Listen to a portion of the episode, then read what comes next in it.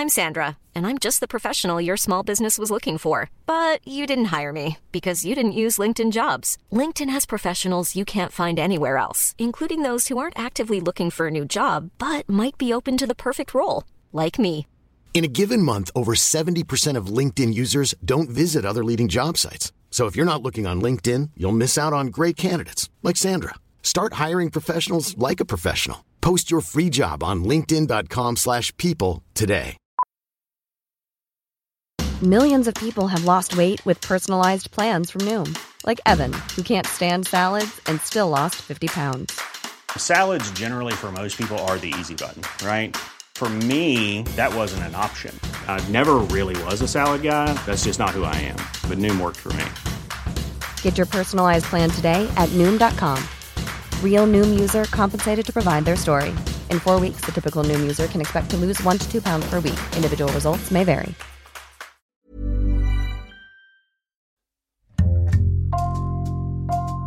Bonjour, c'est Jules Lavie pour Code Source, le podcast d'actualité du Parisien.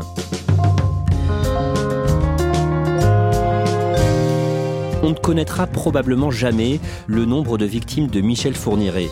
Condamné à la perpétuité pour huit meurtres, le tueur en série est mort le lundi 10 mai à 79 ans. Il emporte avec lui ses secrets, alors que depuis 2016, une juge, Sabine Kéris, se battait pour essayer de faire la lumière sur plusieurs affaires jamais élucidées et sur lesquelles son ombre planait. Cet épisode de Code Source est raconté par Vincent Gautrono du service police-justice du Parisien.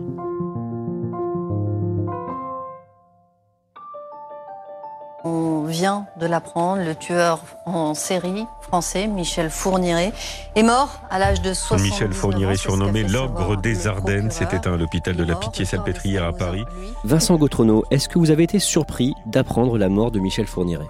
Cela faisait plusieurs mois qu'on savait que Michel Fourniret était dans un état de santé très dégradé. Michel Fourniret était atteint depuis plusieurs mois de la maladie d'Alzheimer. Il souffrait de dégénérescence mentale, il n'avait plus toute sa tête. Il avait fait en novembre dernier un, malaise cardiaque qui avait entraîné son hospitalisation. Plusieurs des gens qui ont à savoir de son état de santé nous rapportaient que sa mort était imminente, euh, qu'elle était en tout cas une question de moi. Ça n'a pas été une surprise. Comment les familles des victimes ont, réagi à cette annonce? Les premières familles de, de, victimes de Michel Fourniret n'ont pas réagi publiquement. On n'a pas eu euh, d'écho euh, sur sa mort auprès de ces familles-là. En revanche, on a eu des retours des familles actuelles, des familles dont les dossiers sont actuellement à l'instruction. Et c'est une grosse déception qui prime, euh, même si personne ne va pleurer Michel Fourniret. Les familles regrettent évidemment sa mort, car ça leur enlève la possibilité d'un procès et ça leur enlève la possibilité de réponse. Euh, je pense notamment au, père d'Estelle Mouzin, qui même s'il s'était fait une raison sur l'état de santé de Michel Fourniret, se disait toujours que dans un éclair de lucidité, il pourrait peut-être un jour, tant qu'il était en vie en tout cas, expliquer ce qu'il a fait euh, du corps d'Estelle.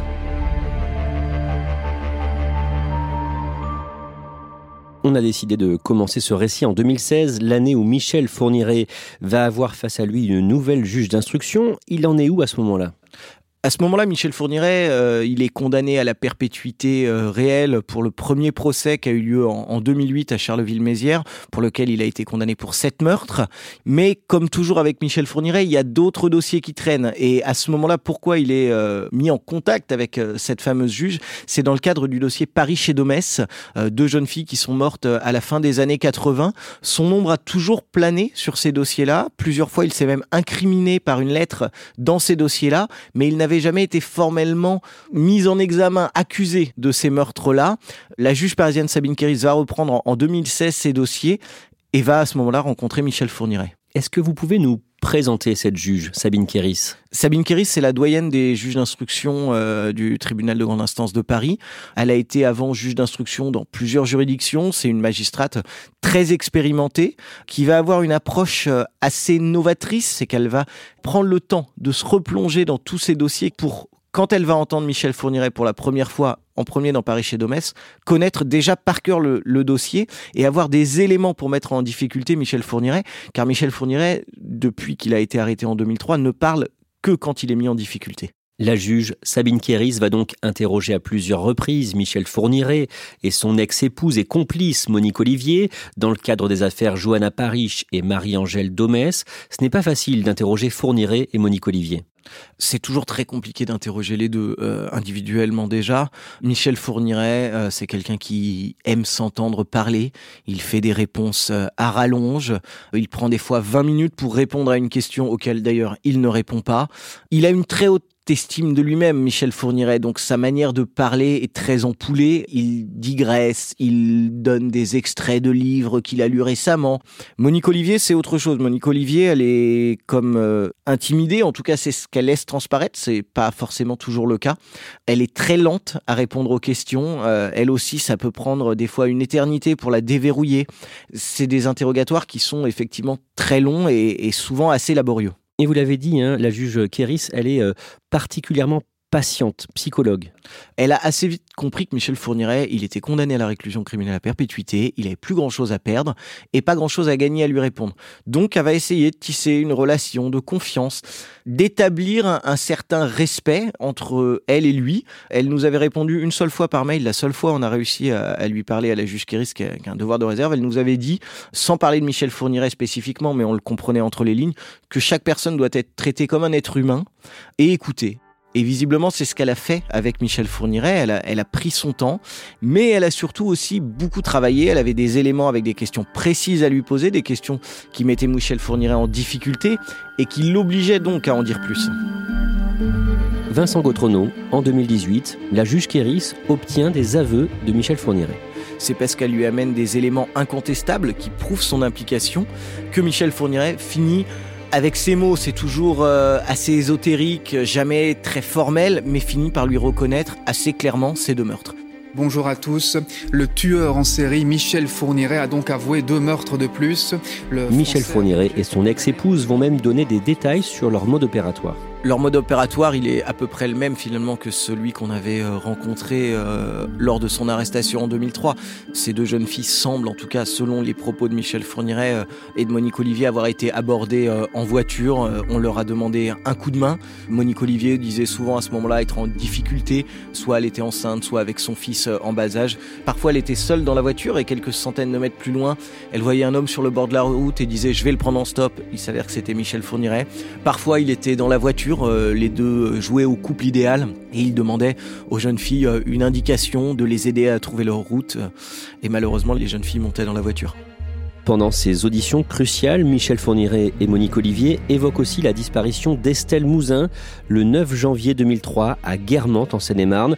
Le corps de la fillette n'a jamais été retrouvé. Vincent Gautrono, dans ce vieux dossier, le nom de Michel Fourniret revient de façon incessante. En fait, depuis son arrestation en, juin 2003, Michel Fourniret n'a jamais été très loin d'Estelle Mouzin. Euh, il a tout le temps été associé à ce dossier. Dès son arrestation, les policiers de la PJ de Versailles vont l'auditionner. Mais on est partagé. D'un côté, on a l'impression qu'il n'y croit pas, et de l'autre côté, on peut avoir simplement la sensation qu'ils n'ont à ce moment-là pas les éléments. Le 9 janvier 2003, il y a de la neige à Guermantes. Il habite très loin, il habite dans les Ardennes belges, à plus de 300 km. Ça paraît peu probable aux enquêteurs qu'il ait fait ce déplacement. Et Michel Fourniret a en plus un, alibi qui effectivement rétrospectivement paraît très léger, mais qui existe à ce moment-là. Les enquêteurs constatent qu'il a passé, euh, en tout cas qu'un coup de fil a été passé depuis son domicile des Ardennes belges à 20h à son fils. Si Michel Fourniret a passé ce coup de fil, il ne pouvait pas être à 18h à la sortie de l'école à Guermantes. Toujours en 2018, l'ogre des Ardennes est condamné une nouvelle fois à la perpétuité pour avoir assassiné Farida Amish en 1988 dans une affaire de vol de lingots d'or. En juillet 2019, l'enquête sur la disparition d'Estelle Mouzin est confiée à la juge Sabine Kéris. C'est là le vrai basculement de cette affaire. En réalité, Sabine Kéris, déjà depuis quelques mois maintenant, elle fréquente, elle côtoie Michel Fourniret, et donc elle va se battre pour récupérer le dossier Mouzin, qui est à ce moment-là l'instruction à mots. Elle va être aidée euh, d'ailleurs par euh, Monique Olivier, je ne sais pas si c'était forcément volontaire de la part de Monique Olivier, mais Monique Olivier qui lui dit un jour en fin d'audition, si je dois être entendu sur l'affaire Mouzin, je veux que ce soit par vous. Sous-entendu, je ne dirai rien à la juge de mots, je ne dirai rien à personne, mais à vous, peut-être que je peux dire des choses. Ça va prendre plusieurs mois. Et finalement, euh, la juge Kéris parvient à, récupérer ce dossier et va enfin pouvoir interroger Monique Olivier et Michel Fourniret sur la disparition d'Estelle. Et le 21 novembre, dans le bureau de la juge, Monique Olivier fait des aveux fracassants. Monique Olivier, euh, depuis des années, elle disait ce fameux coup de fil, c'est pas moi qui l'ai passé, c'est Michel Fourniret. Il était à la maison, il a appelé son fils le jour de la disparition d'Estelle. Ce jour-là, Monique Olivier, on ne sait pas pourquoi, qu'est-ce qui la pousse à faire ça Elle va dire toutes ces années, j'ai menti, je le reconnais, c'est moi qui ai passé cet appel ce soir-là au fils de Michel Fourniret. Je ne sais pas où il était, mais il n'était effectivement pas à la maison ce 9 janvier 2003. Estelle Mouzin, bien évidemment, la piste de l'implication du tueur en série est aujourd'hui relancée par euh, les révélations de son ex-femme Monique Olivier. Est-ce que Monique Olivier en dit plus sur la disparition d'Estelle? À ce moment-là, elle n'en dit pas plus. Elle dit simplement, ce jour-là, c'était un, jour de janvier, hein. il faut voir qu'on est euh, plus de 15 ans après, hein. donc les, dates, euh, c'est forcément assez abstrait, mais elle se rappelle d'un soir où il y avait de la neige, et que Michel Fourniret était parti le matin et lui avait dit si je ne suis pas rentré dans la soirée, tu passes un coup de fil à mon fils parce que c'est son anniversaire, tu laisses sonner le téléphone et tu raccroches. Et elle se rappelle effectivement d'avoir fait ça. Il faut savoir quand même que Monique Olivier savait beaucoup de choses des activités criminelles de son mari. Donc quand Michel Fourniret s'en va toute la journée et demande à lui fournir un alibi, elle se doute qu'il est parti commettre euh, un nouveau crime. Donc l'alibi de Michel Fourniret ne tient plus dans cette affaire. L'alibi de Michel Fourniret s'écroule et c'est là quelque chose de très important. À ce moment-là, effectivement, euh, Monique Olivier permet à la piste Fourniret de revenir évidemment une piste prioritaire. Le 27 novembre, Michel Fourniret est auditionné pendant près de trois heures par la juge Kéris. Qu'est-ce qu'il lui dit? À ce moment-là, Michel Fourniret, il est assez imprécis, il élude, il ne parle pas clairement. Il va dire une phrase qui est malgré tout lourde de sens quand on connaît sa manière de s'exprimer. Confronté aux, photos de la fillette, il va répondre ⁇ Je reconnais là un être qui n'est plus là par ma faute. Ce sont des aveux en creux, mais ce ne sont pas clairement des aveux suffisants pour considérer qu'il est coupable. Et dans ce qu'il dit, il y a beaucoup de flou. Est-ce qu'il perd vraiment la mémoire ou est-ce qu'il fait semblant de la perdre? À ce moment-là, honnêtement, c'est très compliqué à dire. Euh, on est fin 2019. Ceux qui peuvent le rencontrer, ces avocats, les avocats des parents d'Estelle, l'avocat de Monique Olivier, nous disent qu'effectivement, ce n'est plus le même homme déjà qu'il y a 4-5 ans. Malgré tout, il n'y a pas de raison à ce moment-là de penser qu'il ment ou qu'il invente en tout cas. Michel Fourniret est donc mis en examen dans l'affaire Estelle Mouzin pour enlèvement et séquestration suivie de mort. Et quelques mois plus tard, en 2020, début mars, Vincent Gautrono, il est à nouveau interrogé pendant plusieurs jours. Là, c'est une audition de trois jours. C'est quelque chose que la juge Kéris a, fait euh, pour la première fois, en tout cas à ma connaissance, dans les auditions de Michel Fourniret ou de Monique Olivier. C'est de pas se contenter de les voir un après-midi puis de les revoir un mois plus tard. Non, c'est de concentrer des auditions, c'est de les voir trois jours de suite. Entre guillemets, de ne pas les laisser respirer, de les mettre en difficulté, de les mettre face à leurs contradictions.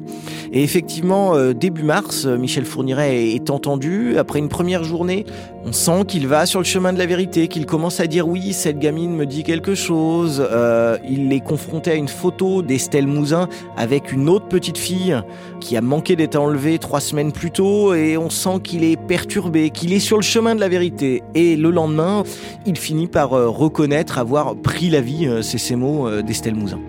Michel Fourniret est donc passé aux aveux. Il a reconnu les faits dans l'affaire Estelle Mouzin. C'est lui qui a tué l'enfant porté disparu depuis 17 ans. Et nous sommes le jeudi 6 mars. Ces aveux, c'est une grande avancée dans l'enquête? C'est une avancée majeure. Euh, j'ai presque envie de dire qu'à ce moment-là, l'affaire Mouzin en tant que telle, elle est presque terminée. Il reste évidemment du travail pour savoir ce qu'il est advenu du corps d'Estelle, ce qui s'est réellement passé. Mais à ce moment-là, après plus de 15 ans, oui, on peut dire qu'on semble avoir le meurtrier d'Estelle Mouzin. Au mois d'août, on apprend qu'un ADN pouvant appartenir à Estelle Mouzin a été retrouvé sur un matelas de Michel Fourniret. Qui avait été saisi euh, chez la défenseur de, de Michel Fourniret en 2003. Ce matelas, il avait été expertisé ça n'avait rien donné, on n'avait trouvé aucun ADN exploitable, sauf que les techniques ont beaucoup évolué en 15 ans. Donc la juge Kéris demande à faire réexpertiser ce matelas et elle va mettre en, évidence effectivement euh, deux traces d'ADN partiel d'Estelle Mouzin. Disons que là, ça commence à faire beaucoup d'éléments. On a un ADN certes partiel sur un matelas, à deux endroits de ce matelas.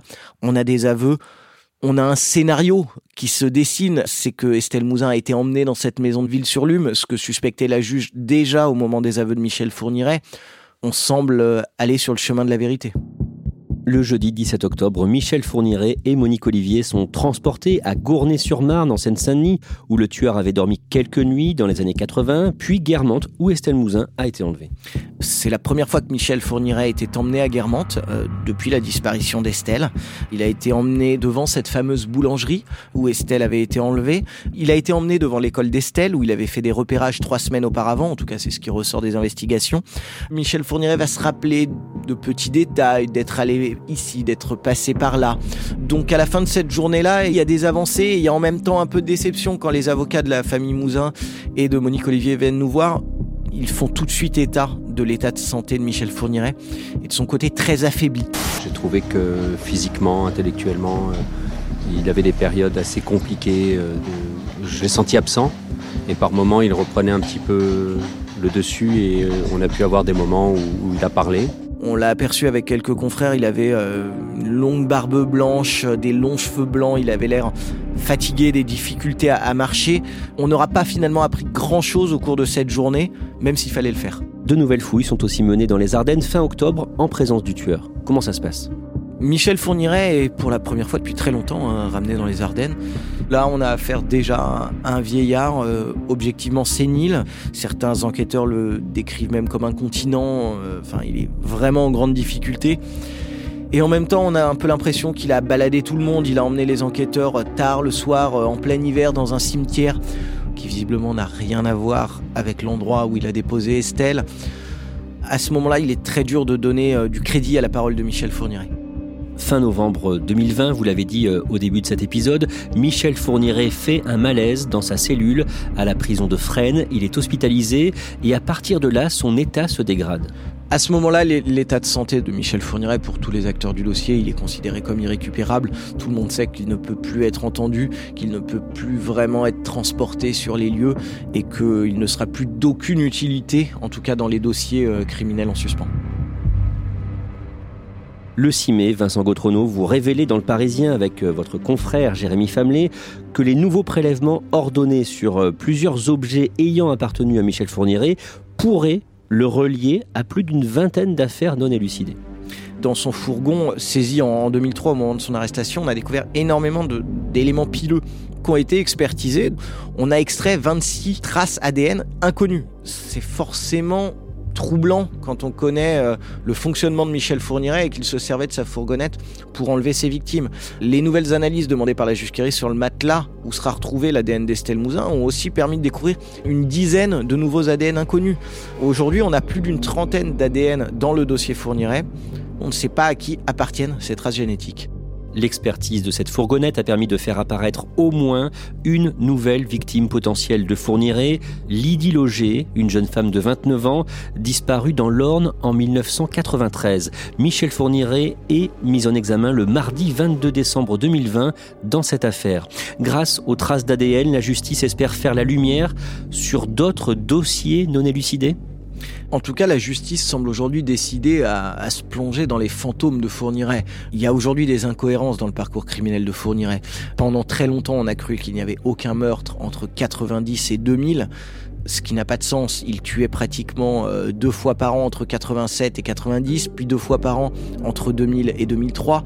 Et là, du jour au lendemain, entre 90 et 2000, il n'aurait pas tué pas grand monde y croit. La justice a retenu euh, un peu plus d'une vingtaine de dossiers. Donc dans les prochaines semaines, euh, la justice va va procéder à des comparaisons ADN entre l'ADN de ces 21 euh, jeunes femmes dont nous avons donné l'identité il y a quelques jours dans le Parisien et les ADN inconnus retrouvés dans des effets personnels ayant appartenu à Michel Fourniret. L'objectif est de savoir si ces jeunes femmes ont été à un moment donné sur le matelas ou dans la fourgonnette de Michel Fourniret. Vincent Gautrono, Michel Fourniret meurt le lundi 10 mai à l'hôpital de la Pitié-Salpêtrière à Paris, quelques jours après euh, vos révélations dans le Parisien. Ces six derniers mois, malgré l'état de santé euh, du tueur en série, la juge d'instruction avait continué son travail d'investigation. En avril, Sabine Kéris a pu soutirer des aveux très importants à Monique Olivier dans l'affaire Estelle Mouzin. Elle confirme que Michel Fourniret a bien enlevé la fillette il l'a emmené dans la maison de sa sœur à Ville-sur-Lume. Monique Olivier, donc, elle explique de manière assez précise hein, qu'elle est venue l'après-midi séquestrer, garder Estelle Mouzin parce que Michel Fourniret devait aller au travail. Elle explique ensuite être rentrée chez elle, puis être revenue le lendemain et avoir découvert euh, Estelle morte, euh, tuée par euh, Michel Fourniret dans une voiture. Et Michel Fourniret lui a à ce moment-là demandé de l'accompagner pour aller se débarrasser du corps. Elle a donc indiqué à, la juge et aux enquêteurs un chemin. C'est un chemin forestier comme il y en a beaucoup dans les Ardennes, hein, qui se situe à 3 km seulement du domicile de la sœur de Michel Fourniret à Ville-sur-Lume. Et elle explique qu'au bout de ce chemin, elle a laissé Michel Fourniret seul partir avec le corps pour se débarrasser du corps d'Estelle. Malheureusement, ce terrain, il a été retourné euh, par des pelleteuses il y a quelques semaines. Ça n'a rien donné. Ils n'ont rien trouvé. L'avocat notamment de Monique Olivier a mis en avant une hypothèse tragique, c'est que Michel Fourniret pourrait ne pas avoir enterré Estelle, mais s'être simplement débarrassé de son corps dans la forêt. Malheureusement, dans ce cas-là, 18 ans plus tard, euh, il y a de fortes chances qu'on n'en retrouve aucune trace. Vincent Gautrono, est-ce que la mort de Michel Fourniret referme tous les dossiers pour lesquels il était mis en examen?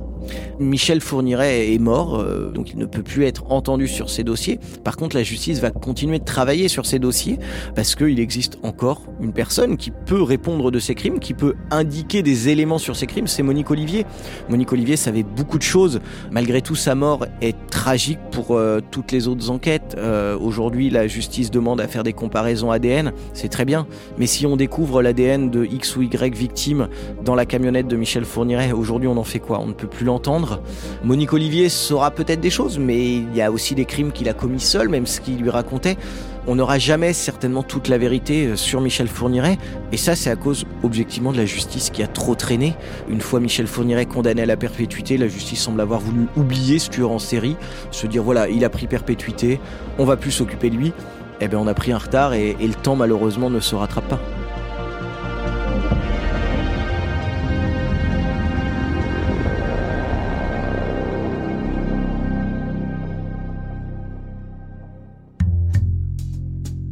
Merci à Vincent Gautrono. Cet épisode a été conçu et préparé par Thibault Lambert, production Ambre Rosala et Salomé Robles, réalisation Julien Moncouquiol. Code Source est le podcast d'actualité du Parisien, disponible chaque soir du lundi au vendredi. Pour ne rater aucun épisode, abonnez-vous sur Apple Podcast, Google Podcast ou encore Podcast Addict. N'hésitez pas à nous écrire, code source at leparisien.fr. Et puis si vous aimez Code Source, dites-le nous en laissant des petites étoiles ou un commentaire sur votre application préférée.